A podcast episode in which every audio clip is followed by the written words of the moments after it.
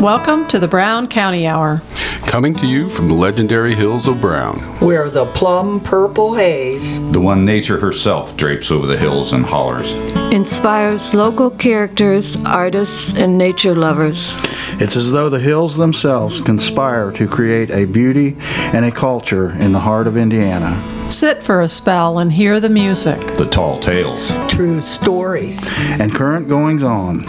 Brought to you by folks who still know how to set by a fire in winter and swim buck naked in summer.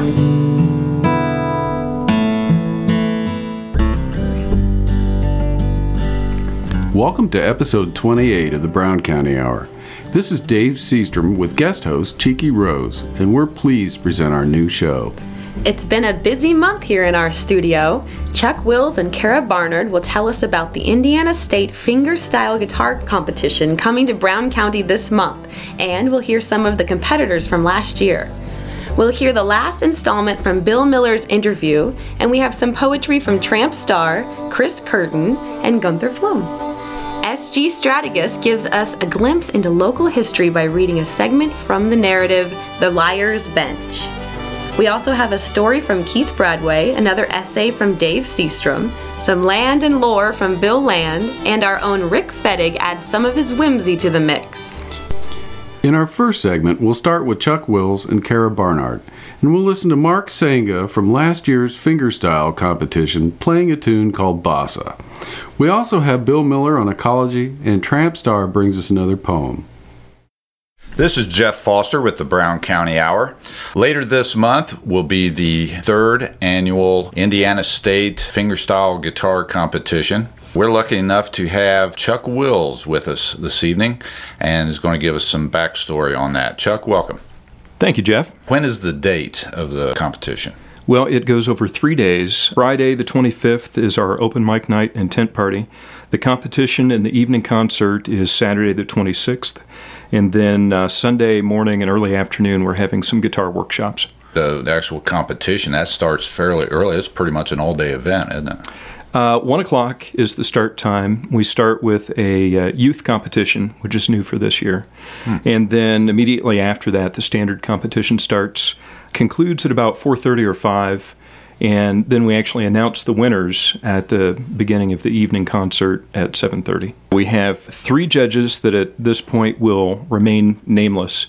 Uh, so that everybody can be fair and unbiased. And these are guys that have competed internationally and have a, a, reputation not only as being excellent players, but as having great ears to be judges in this kind of competition. We have 40 spaces, and the first two years we've had about 25 competitors. We already have more than 25 signed up this year, so there's a good chance we're going to be getting close to 40. It seems like the picking just gets better every year, right? Yeah, yeah. The, the first two years were great. Uh, we are seeing maybe even a little bit of a step up in caliber of the average competitor for this year. They're going to really throw down the gauntlet. Now, you and Kara Barnard, who we featured last month on the Brown County Hour, began this project. Uh, how did that idea come to you? And could you give us a little bit about how it formed? Sure. When I moved to the county, I actually started taking guitar lessons from Kara. And uh, we became friends over a, a, few years, and she had always had a dream of having a guitar competition in the county to kind of build on the, the heritage of acoustic music. I had some event management experience, and it just seemed like a fun thing to do. We actually took a year to collaborate and put together the first competition. It went well, was well received, and so we decided that, well, we called it an annual competition, we'd better make good on that. So we've continued to try to make it bigger and better every year. The winner actually gets a free pass to go to the international competition in Kansas, which is held a month after ours. So our event is one of eight accredited guitar competitions in the world, uh, accredited by the Walnut Valley Association that runs the international competition. Now, if someone wanted to enter this, as long as we have spaces available, uh, you can show up the day of with your guitar and your $15 entry fee, and you'll get to play. But most people, I'm guessing, do this uh, through your website. Yeah, yeah. Go to the website, indianastringfest.com, and all of the competition information is there, and the sign up forms, everything you need. We try to make this a festival type weekend, so it's more than just a, a, competition. On Friday, we have an open mic night, which traditionally has been spread around a few different locations. This year, we have focused on the Pine Room, and we're actually having a tent party outdoors. We are going to have all kinds of entertainment there. The competitors will get to play some of their tunes. Everybody will get 20 minutes or so if they want. And under the tent, uh, we're going to be featuring Carrie Ray and the Loners, as well as Maxwell Hughes, who is formerly of the Lumineers and is Grammy nominated. So we're very lucky not only to have Maxwell compete, but to, to have him perform for us Friday night at the Pine Room. The Saturday event, along with featuring the winners of the competition, we're going to have Brian Hinkey, who is a harp guitarist, playing, and then also Michael Kelsey is going to uh, finish out the evening for us with uh, probably 45 minute set. Oh, and he's excellent. Yeah, Michael's wonderful. We're lucky to have him. Uh, Sunday, we are having workshops at the Brown County Inn. We're having some beginner level classes as well as some advanced classes. Things like intro to thumb style guitar playing, uh, alternate tunings, and Maxwell Hughes is actually going to teach a class on two handed tapping. Any guitar players out there that want to come learn some new techniques, you need to come to Brown County Inn Sunday morning. Now, the competition is sponsored by some people, right? Yeah, this couldn't happen without uh, some key people in the community. Pine Room Tavern has been a key sponsor since this started. The event may not have happened without them, so we're very grateful for their support. OC Bear Guitars builds the grand prize guitar for us every year. And so it's going to be a $5,500 guitar that's given away to the winner this year. Bill Wills Photography and Walnut Valley Festival have been great supporters and sponsors. And last but not least, the Brown County CVB has uh, sponsored us this year as well. Chuck Wills, thank you so much for joining us, and I know I'll be there to hear all the great music going on. Great. Thank you, Jeff. Kara Barnard. So let's talk about the Indiana State Fingerstyle Guitar Contest, which I believe you are the founding person. Right. I've had this idea for a long time. I started competing in the international fingerstyle competition in the early early 90s. That's held out in Winfield, Kansas every September guitar players from all over the world come in to this little place in Kansas and compete to be the international champion. My thought back then in the early 90s was uh, there's there's no reason why Brown County can't do something like this. So we finally got it kicked off. This will be our third year. So are you hooked in with the people in Kansas? Or? Yes, okay. very much so. They're behind us. We're, we're accredited through them. Okay. Uh, the winner of our competition gets a free ride to the international competition. Oh. Yeah. So and that's that's a huge deal to get get them behind us. But you know, I did all my homework and talked to them, and uh, normally they let a contest run for a few years before they'll get behind them, and they jumped right on board with us. Nice. Yeah. Well, how many other contests like that are there around America? There's one down in Kentucky that's pretty well known. It's the okay. Thumb Picking Competition down in Muhlenberg, Kentucky, uh, which is the home of the Everly Brothers' uh, dad. Uh, he's the one that got it all started, and Merle Travis. But there's not very many statewide, not very many at all. I think there's probably around eight in the, okay. on, in the on the so entire this, planet. This is it's kind of crazy. This is a pretty select group. We've got guys coming in from all over the country to compete here this July. We've had every year we've done it so far, and I'm not going to mention a name because I'll get in trouble because we're not supposed to tell who's competing. But there was one guy that signed up a couple weeks ago that my jaw just hit the floor. He was uh, and has been one of my favorite guitar players since the late '80s, wow. and he's coming out to compete you know. A, mystery guest that gives yeah. us something to we'll, look we'll forward say to. it's a mystery guest for yeah. now. Yeah. This year, we're also going to do a youth competition. I don't have a whole lot of kids signed up for it yet, uh, so the competition will be tough. But I just hope we get a you know at least a handful of them to, oh, that, that to compete. Neat. Then we'll have a lot of workshops and jam sessions at the Brown County Inn through the weekend as well. It sounds like a great time.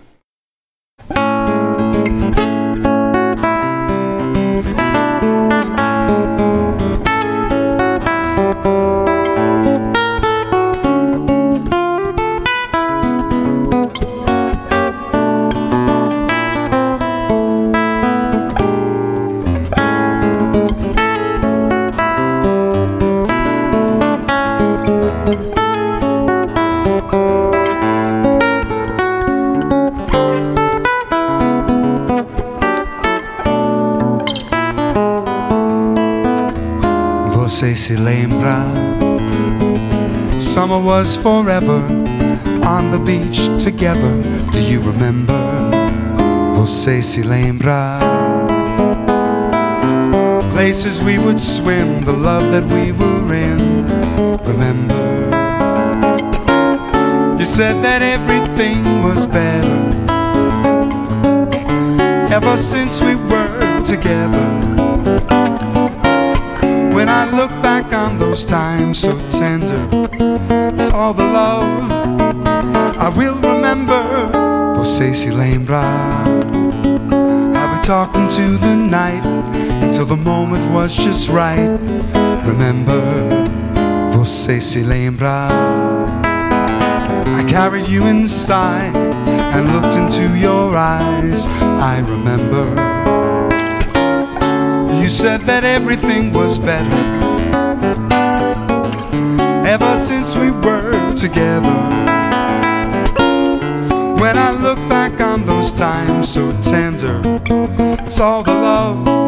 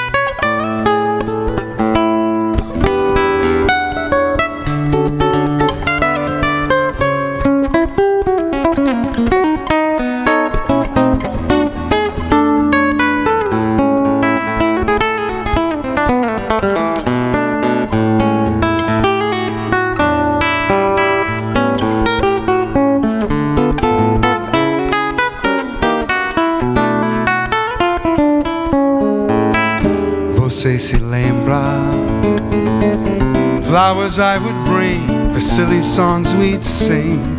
Remember? Você se lembra? Holding you all night till the early morning light. I remember. You said that everything was better ever since we were together.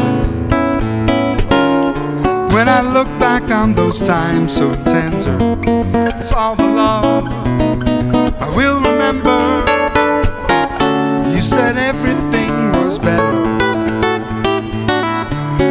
since we were together. When I look back on those times so tender, it's all the love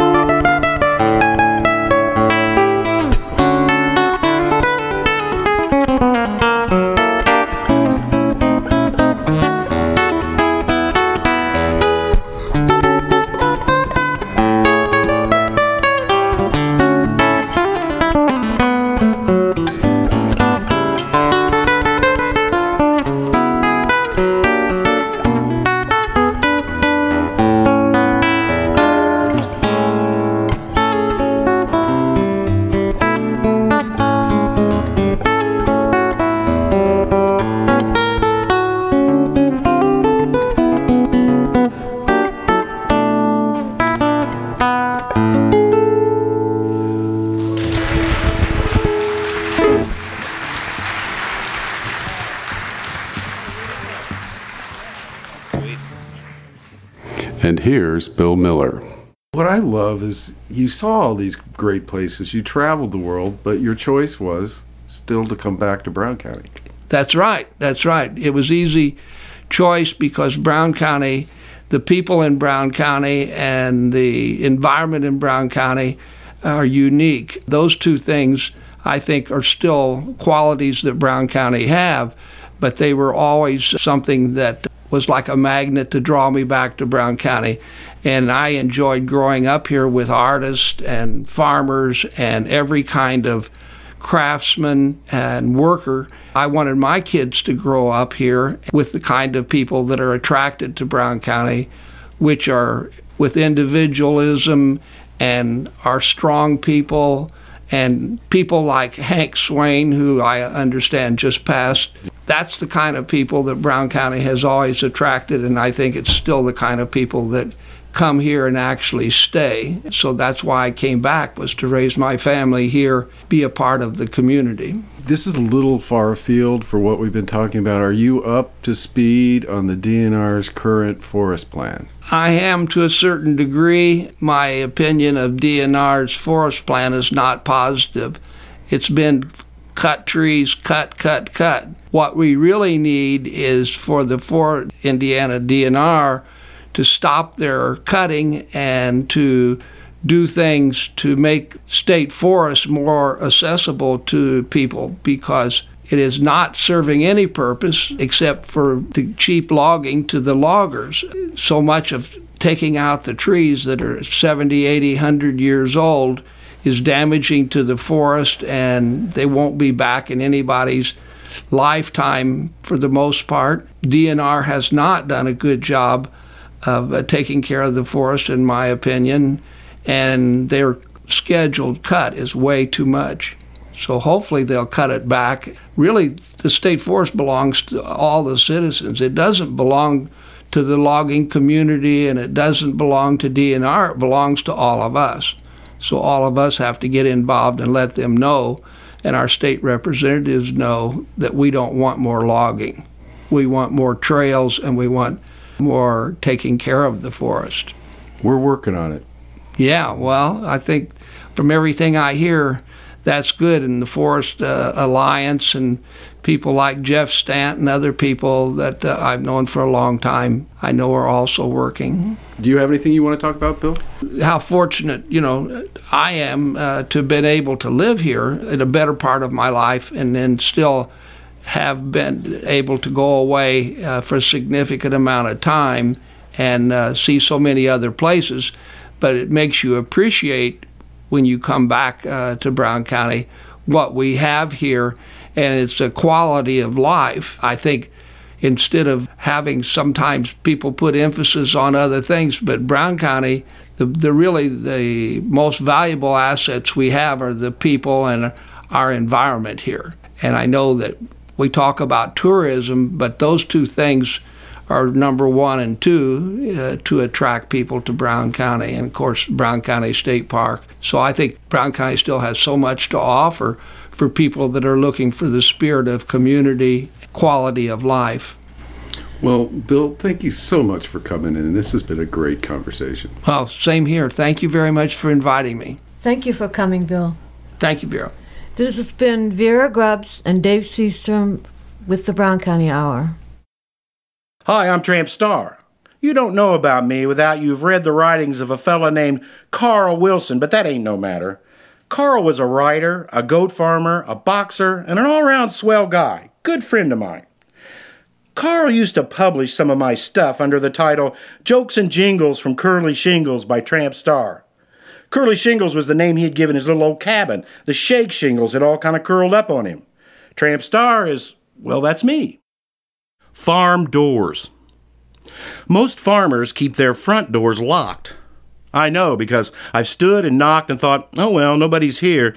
Then, just as I would turn to leave, a voice would reach me from the rear. A laugh, or I'd hear footsteps weave a clicking rhythm on the floor, some noise of some kind that would tell I'd spent my time at the wrong door. Not knowing customs then so well, so I'd go to the back and be among the folks I'd come to see. I don't know why most doors are barred that open on a farm's front yard. It can't be wood. When winters come, a farmer doesn't save on heat. He's just as free with beech and gum as he is with the food they eat. And certainly it isn't fear that makes him lock one room up tight. A man who marks life year on year by quiet day and peaceful night. More likely, the lock serves to bar the door where his pretensions are.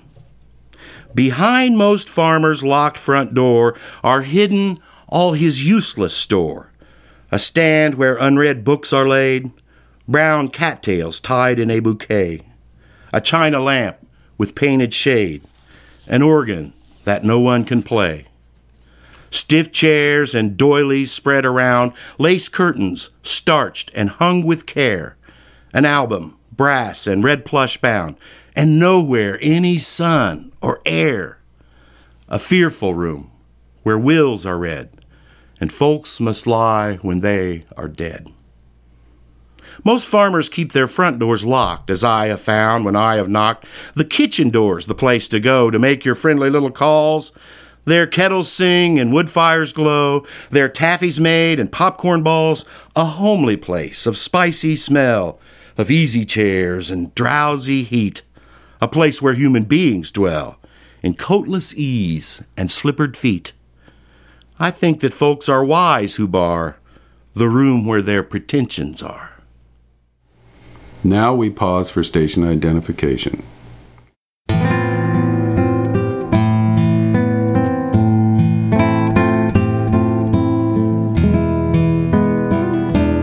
The Brown County Hour is sponsored by Jersiana Gallery in Nashville, where it's always a state of art. We showcase Indiana artisans of all ages. Stop by each month to check out featured local artists, poets, authors, and musicians in Nashville's only art salon. For more information, call 812 200 3133 or check out their webpage at allthews.jersiana.org.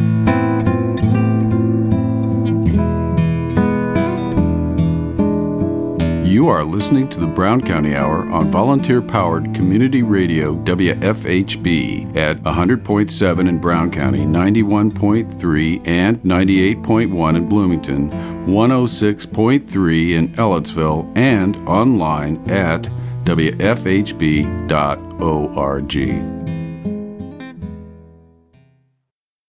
Welcome back to episode 28 of the Brown County Hour. So, what do we have in this segment, Cheeky?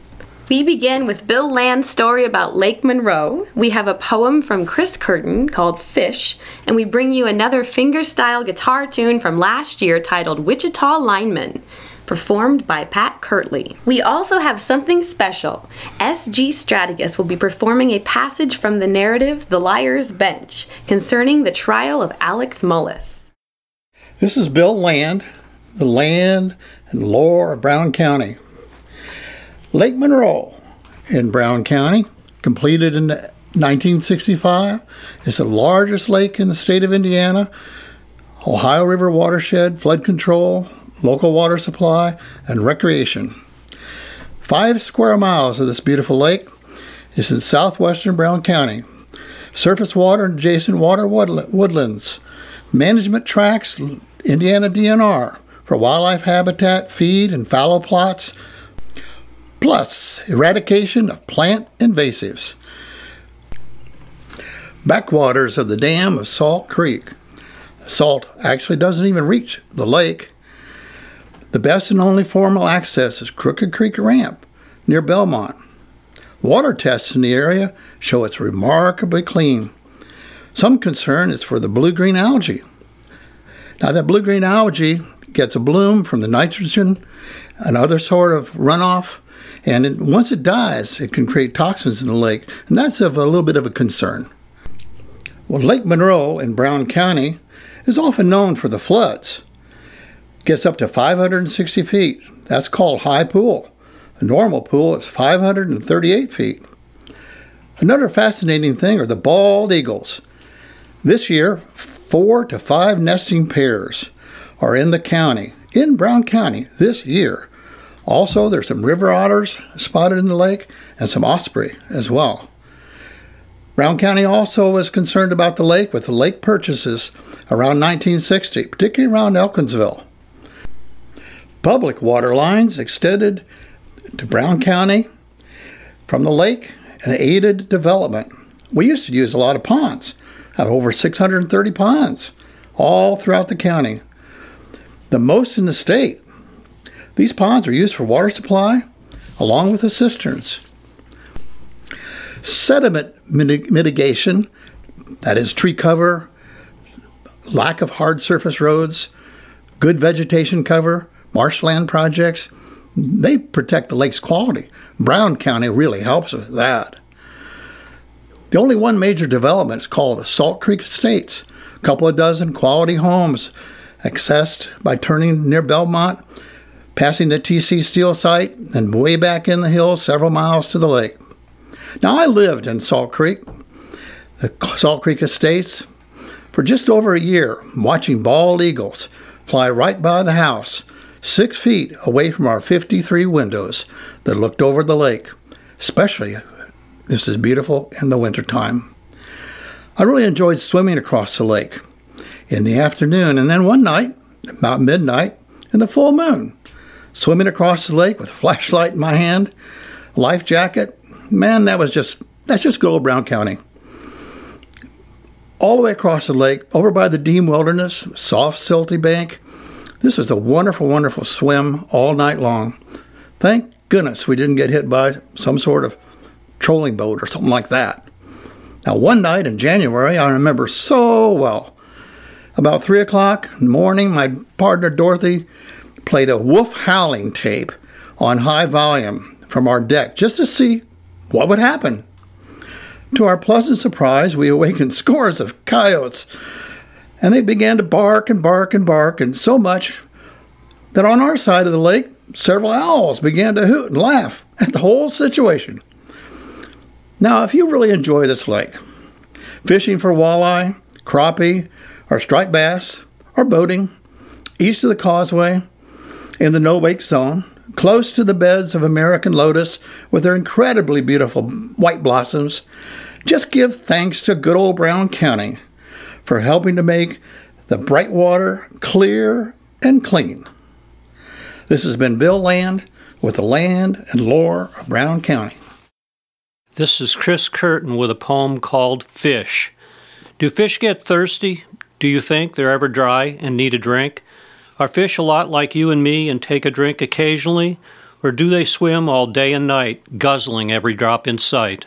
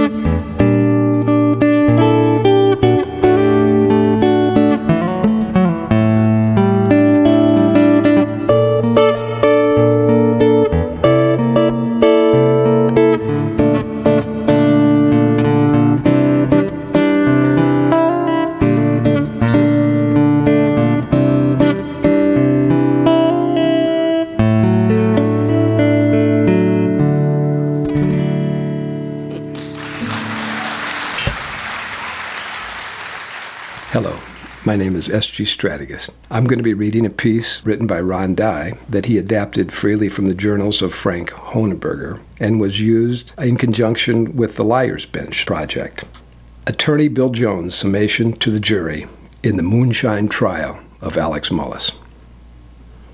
Gentlemen of the jury, ladies and gentlemen of the court, Your Honor, I'd like to thank you for your patience during this trial, and I'd like to compliment you on the orderliness with which you have conducted yourselves. And before I proceed with my summation, I'd like to pay one more compliment, if I might beg the court's indulgence. Virgil, I'd like to compliment you on your haircut. We've all heard the state's prosecuting attorney, Mr. Robinson, admonish the court and make much ado over a 15 minute delay caused by a certain juror's late return from recess. Well, it's clear to me that Virgil must have stopped in at Harry Kelp's barber shop. The results are self evident. Mr. Robinson, in Indianapolis, you may be able to duck into one of your grooming salons and get a shave and a haircut in no time at all and get your shoes shined into the bargain. But Harry Kelp's never been to that barber school, and here in Nashville, things are done a little differently. And, ladies and gentlemen, that just might be the crux of the whole biscuit right there. Here in Brown County, things are done differently. Myself, I'm nothing but a country lawyer. But I did grow up believing that Brown County was part of a democratic republic which guarantees a man certain unalienable rights, and that among these rights are the right to life, liberty, and the pursuit of happiness. I know Mr. Robinson of the state is not ignorant of these rights, as they are laid out clearly and cleanly in the Constitution of the United States of America, of which, if I'm not mistaken, Brown County is still a part. Let's have a look at that last right I mentioned the pursuit of happiness. Constitution says no man shall be denied. Now, I don't know how they pursue happiness up there in Indianapolis. Maybe they go a dancing, maybe a picture show, maybe a ball game now and then. In Brown County, there are different people pursue happiness in different ways. Old man Ains here, he's got a tobacco farm. We all know that ain't an easy life, and Mr. Ains, he works that land hard. He works it hard when the crop come in, and it's cut and hung and dried and cured. Well, old Mr. Ains, he brings in that crop to market and gets the best price he can for it. Most of the crop he does that with. As for the rest of the crop, he lays a little aside to do with as he pleases. Maybe he dips snuff. He chews, maybe smokes a pipeful in his parlor, and tells stories to his grandkids. But he does it because he likes to. It makes him happy. And there ain't a person alive on God's green earth going to tell him he ain't allowed. My friend Dale Bessire, he's an artist, likes to paint pictures. Most of us know him, however, for the apples he grows. Got him the prettiest little orchard up the hill just north of town.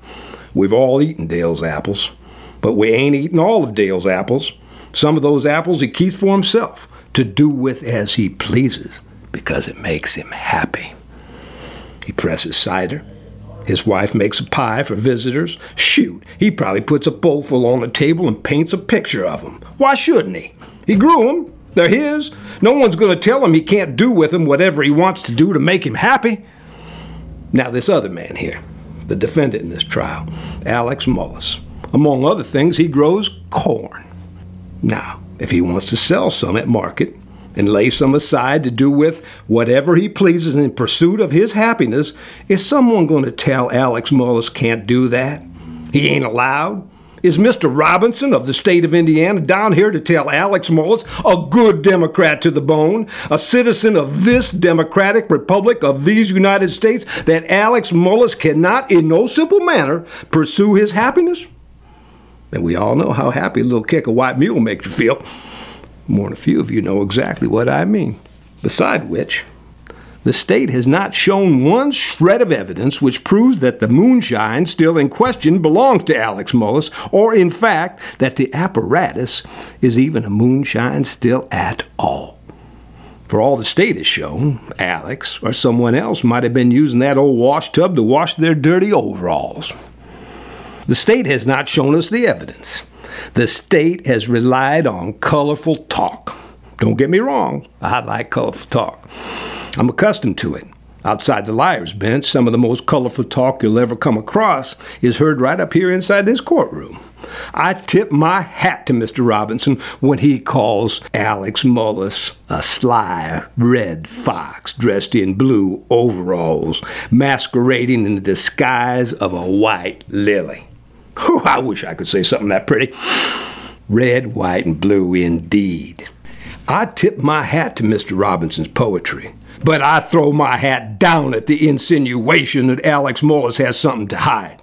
That, ladies and gentlemen, is the pot calling the kettle black. I suggest it is Mr. Robinson and the state of Indiana who are masquerading pretended to prosecute Alex for a crime of owning and operating a moonshine still, when in fact, Alex's only crime is owning and operating a farm up on Weed Patch Hill, a farm that the state envisions as part of its new wildlife preserve, a piece of land owned and operated by Alex's family for generations, a piece of land Alex Mullis has raised hounds on and hunted on for his entire life.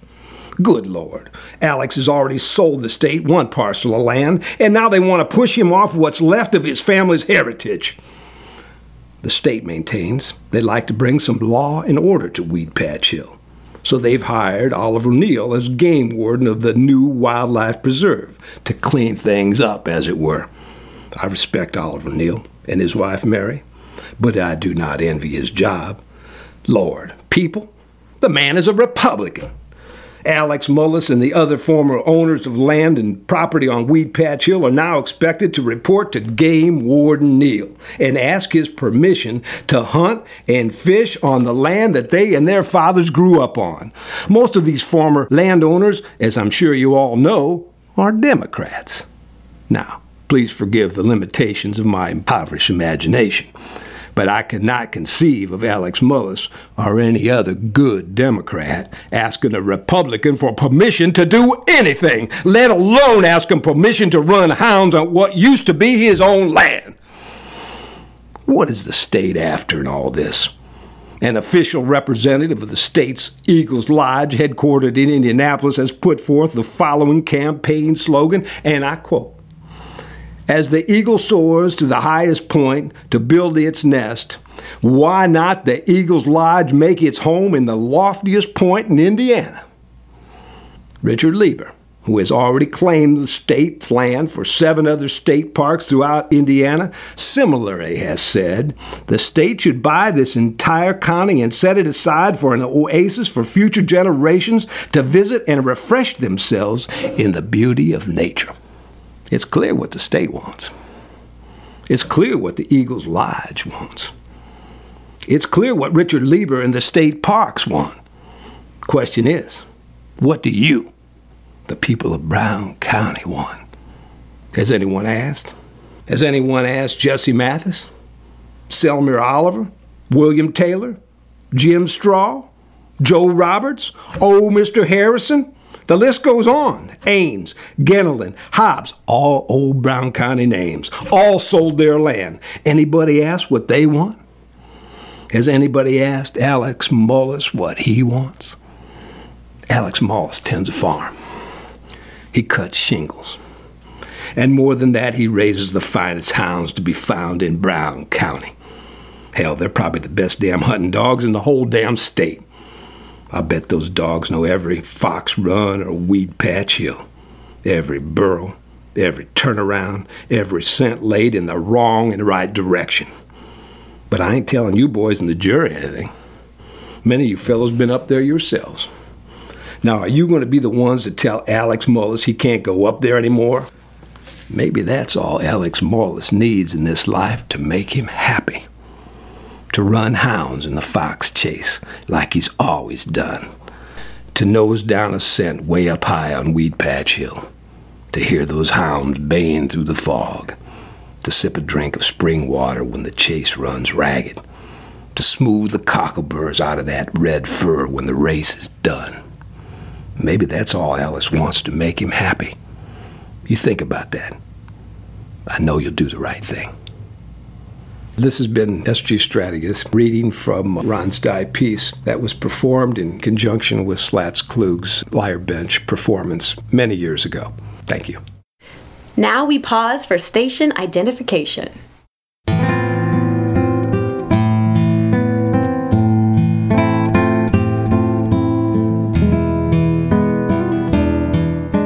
Brown County Hour is underwritten by Riverlight Yoga, where you will find expert instruction in a completely equipped, newly enlarged studio. We offer a variety of classes with individual instruction a specialty. Gift certificates in any denomination are available. See riverlightyoga.com for full information.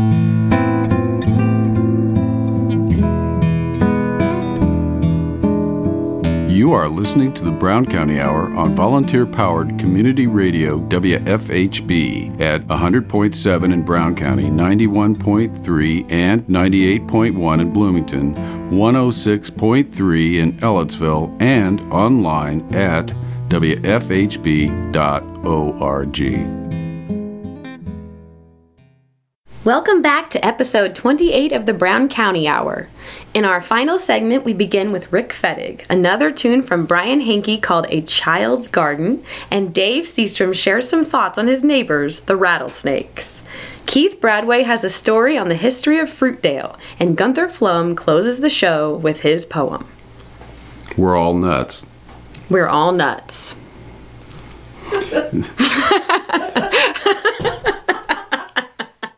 Well, Dave, I think we about got this show in the can, don't we? Oh, yeah, I think this is going to be a good one. This is going to be right. Get it? Oh, dag on it. Hold on, hold on. I forgot to shut my phone off. Let me get this, and I'll get rid of them real quick, and then we can get back to business. And, hello? Hello? Well, well, hello, Mrs. President. I mean, Mrs. First Lady. Uh, I mean, uh, I'm not even sure what to call you over the phone. You caught me by surprise. Oh, Michelle, like Michelle, oh, my belle. Oh, I'm just teasing you. They said you had a good sense of humor. And what we do to deserve this, the honor of this call? Oh, it's the only day you and Brock get to sleep in, listen to the radio, and do some casual stuff. That's about it. Yeah, you sitting around in your jammies? Too much information. Brock's wearing his warm-up suit. Why doesn't that surprise me? Well, we're glad you enjoy our Brown County Hour. We like to have a little bit of entertainment value and some stories and music. oh yeah, we would. Yeah. And so you've been hearing about our forestry issue on there, huh? yeah. Yeah. Well, that's pretty serious. In about 10 years, 60% of our forest is going to be gone. And it'll be named appropriately Brown County because all you'll see is dirt. But uh, for more information, you can go to browncountyhour.com slash woodwatch. Yeah, I'm gonna check that out. Yeah. Okay. Well, we're grateful for your effort in uh, general health and nutrition and gardening. Yeah, well, we love gardening. Oh, yeah. As far as radio goes, the Brown County Hour is like a turnip in the vegetable world. We're unique, special, well rounded, and colorful. Yeah, well, there you go. turnips are Brock's favorite. Yeah. Well, thanks. We appreciate your service for all that you're doing for America, and we wish you the best. Well, thank you very much. Well, that's very nice. Thank you, and keep listening. And tell Brock no Chuck Taylors are allowed in bed. Aww.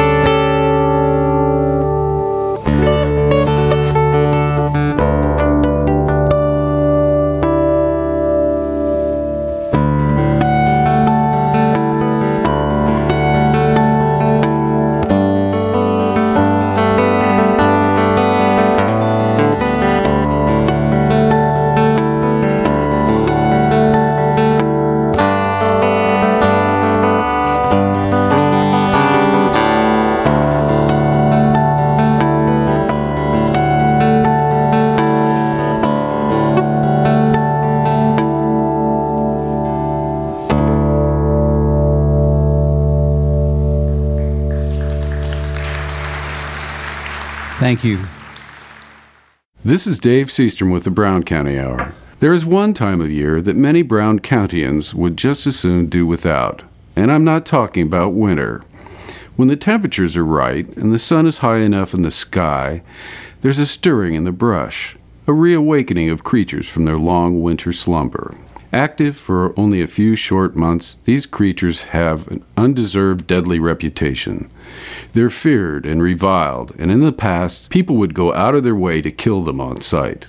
If you haven't already guessed, I'm talking about rattlesnakes. When I was a kid, I thought you had to be somewhere out west to even see a rattlesnake.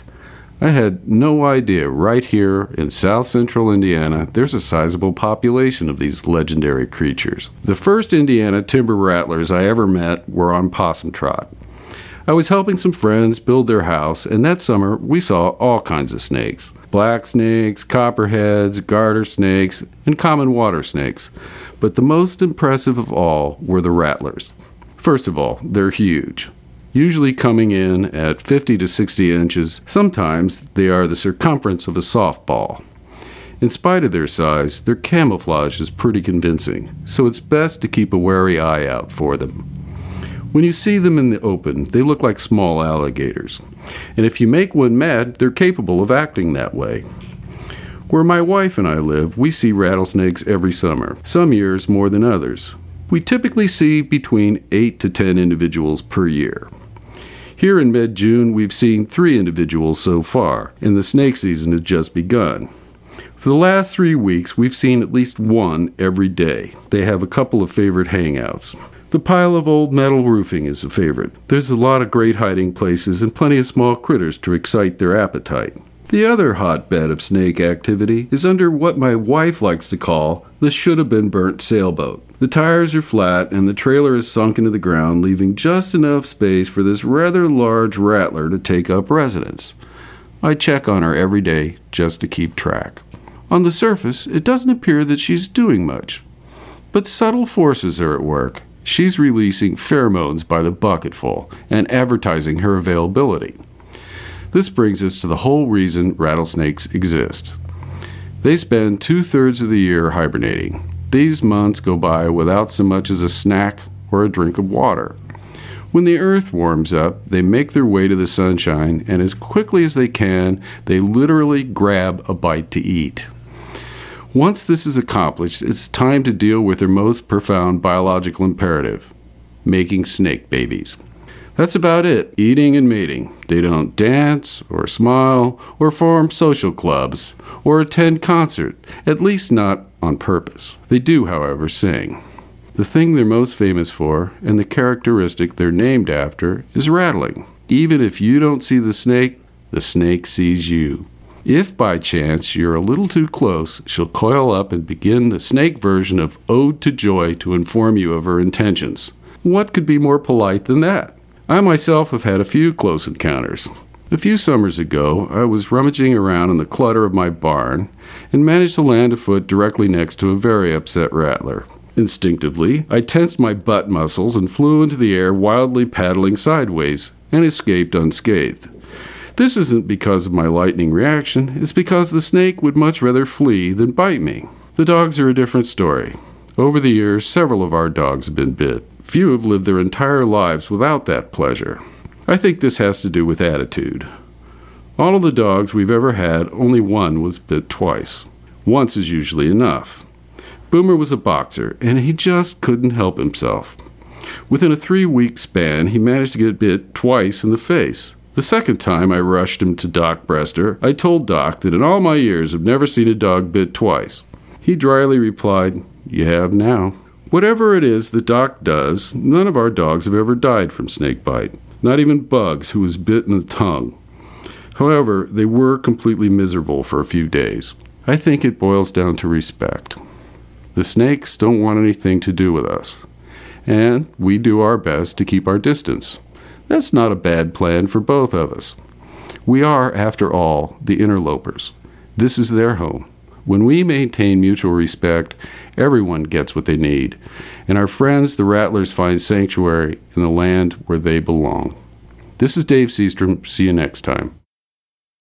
My name is Keith Bradway. and I'm going to tell you something about Fruitdale.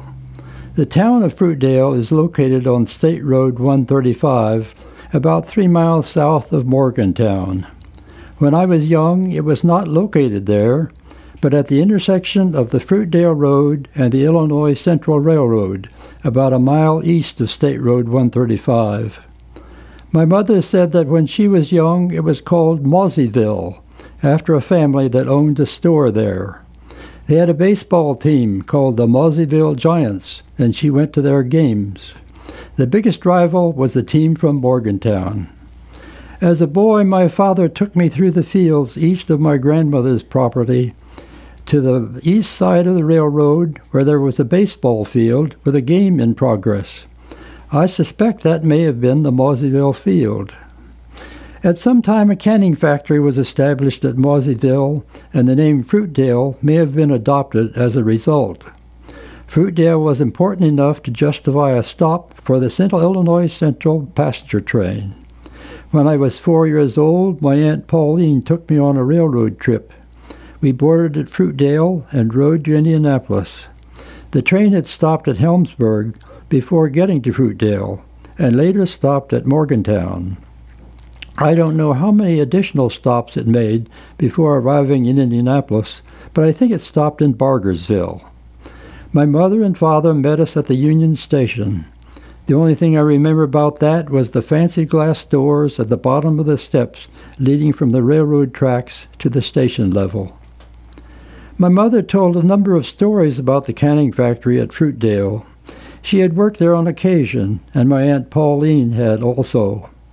One of the stories was about a lady who came to work in a cart pulled by a pony named Billy.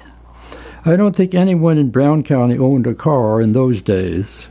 She was accompanied by her daughter, who was somewhat retarded, and was assigned the task of watching over Billy while her mother worked.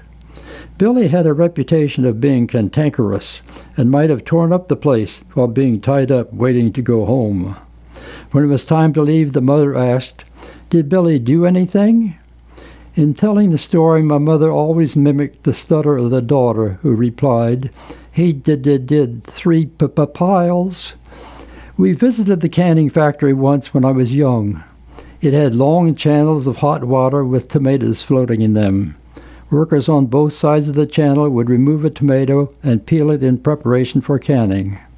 My mother and my aunt both worked with a lady who considered herself an expert. Whenever a new worker started, she would take the newcomer aside and show her how to do things, saying, Now this is how I peel tomatoes. That became a favorite expression whenever my mother or my aunt would show someone how to do something. They would say, Now this is how I peel tomatoes. I don't know when the canning factory went out of business or when the passenger service on the railroad stopped, but it was probably in the 1930s. I know that a bus service started up about at the beginning of World War II. My Aunt Pauline used it and proudly announced to us when we visited her at Grandma's house, We have a name now. This place is called Midway. The bus service had named it for its stop midway between Morgantown and Bean Blossom. Sometime later, the Fruitdale Fire Department was established on Fruitdale Road. At one time, there were two highway signs for the area, one saying Fruitdale and one at the other end saying Midway. After several years and some bickering, that was resolved, and it is now called Fruitdale. This is a story told by Keith Bradway. We're All Nuts by Gunther Flum. I'm terrified for what it's worth for all of us on planet Earth, with Christians, Muslims, Hindus, Jews, Sikhs, and Buddhists and their views that even though all got it right, it seems somehow they have to fight to prove to each they'll never cease to strike a blow for love and peace. Astrologers through history will pick the day a war should be. Athena, Zeus, the Druids, Thor were all consulted during war as humans seek divine excuse to cause each other such abuse, yet even these they do not need when states and countries war for greed. Why, diamonds, water, gold, and oil we can pillage, plunder, spoil, even if the cause ain't right, just because we've got the might. Cartoons and photos, holy books, evil eyes and dirty looks, voodoo or a witch's curse. Which one is power is the worst? It seems there ain't no ifs or buts, all are humans acting nuts, and all creating by their fear the reasons for their being here.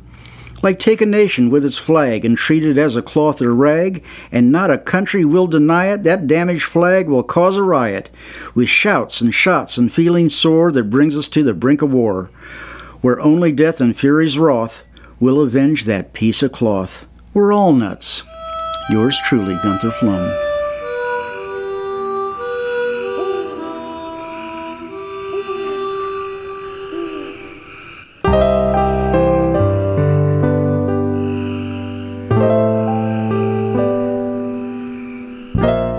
Thanks for tuning in to episode 28 of the Brown County Hour, recorded in our studio at the History Center here in downtown Nashville, and broadcast the first Sunday of every month at 9 a.m. and the following Wednesday at 6 p.m. You can stream this or any of our shows at our website, browncountyhour.com. And while you're there, be sure to look at our Woodwatch page devoted to informing the public about the situation our forest lands are experiencing and be sure to like us on Facebook. This show was produced by Jeff Foster and Pam Rader, and co produced by Rick Feddick, Vera Grubbs, and Dave Seastrom. Executive producer for WFHB is Alycin Bektesh. Thanks again to Slats Klug for our theme music, and a special thanks to our guest host, Cheeky Rose. My pleasure.